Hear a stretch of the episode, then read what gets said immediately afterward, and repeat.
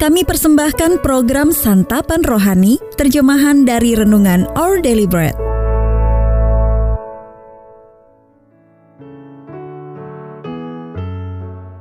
Sahabat ODB, pembacaan Alkitab hari ini terambil dari Roma 8 ayat 22 sampai 27. Roma 8 ayat 22 sampai 27.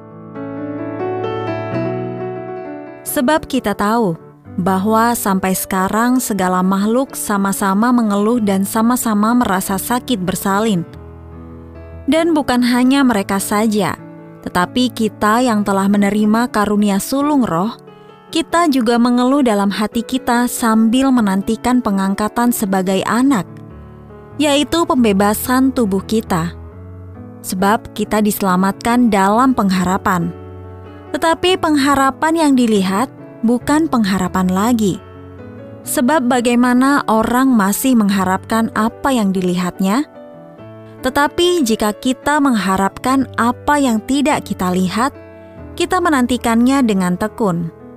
Demikian juga roh membantu kita dalam kelemahan kita. Sebab kita tidak tahu bagaimana sebenarnya harus berdoa. Tetapi roh sendiri berdoa untuk kita kepada Allah dengan keluhan-keluhan yang tidak terucapkan. Dan Allah yang menyelidiki hati nurani mengetahui maksud roh itu, yaitu bahwa ia sesuai dengan kehendak Allah berdoa untuk orang-orang kudus. Ayat emas renungan hari ini terambil dari Roma 8 ayat 26. Kita tidak tahu bagaimana sebenarnya harus berdoa. Tetapi roh sendiri berdoa untuk kita kepada Allah dengan keluhan-keluhan yang tidak terucapkan. Renungan hari ini berjudul Keluh Lidah Saat Berdoa, ditulis oleh Elisa Morgan. Sahabat ODB, ketika adik laki-laki saya masih bayi, ia harus menjalani operasi pada mulutnya.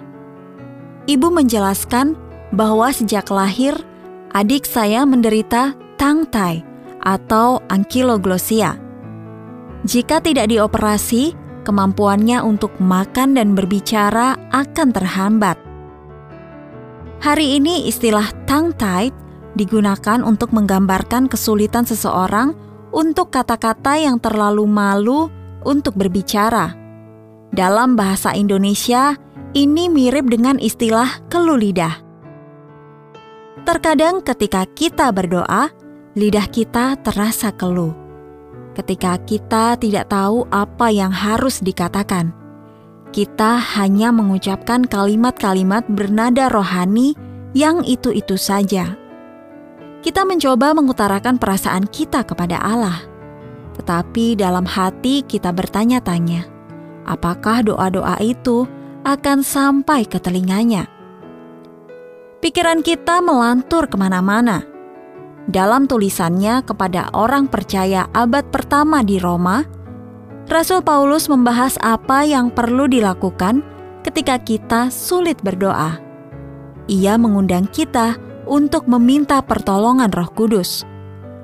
Roh membantu kita dalam kelemahan kita, sebab kita tidak tahu bagaimana sebenarnya harus berdoa, tetapi Roh sendiri berdoa untuk kita kepada Allah dengan keluhan-keluhan yang tidak terucapkan. Konsep membantu di sini berarti memikul beban yang berat. Keluhan-keluhan yang tidak terucapkan mengindikasikan kehadiran perantara saat roh membawa permohonan kita kepada Allah. Ketika lidah kita keluh dan sulit untuk berdoa, Roh Allah membantu mengubah kebingungan, kepedihan, dan ketidaktahuan kita menjadi doa yang sempurna yang mengalir dari hati kita sampai ke telinga Allah. Dia mendengarkan dan menjawab, memberikan penghiburan yang persis dengan apa yang kita butuhkan Meskipun terkadang itu tidak kita sadari sampai kita meminta Dia untuk berdoa bagi kita.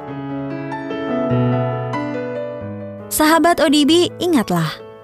Pernahkah Anda tidak tahu harus mendoakan apa atau bagaimana seharusnya Anda berdoa? Bagaimana Allah telah menolong Anda melewati situasi tersebut? Ya Allah, terima kasih atas pertolongan rohmu ketika aku tidak tahu bagaimana seharusnya aku berdoa. Our daily bread ministries, firman pada dunia. Jika Anda ingin mendapatkan buku renungan ini dalam bahasa Indonesia, Inggris, atau Mandarin, WhatsApp kami di 0878 78789978 atau email indonesia@odb.org dan kunjungi website santapanrohani.org. Persembahan kasih dari Anda memampukan All Deliberate Ministries menjangkau orang-orang agar diubahkan. Tuhan memberkati.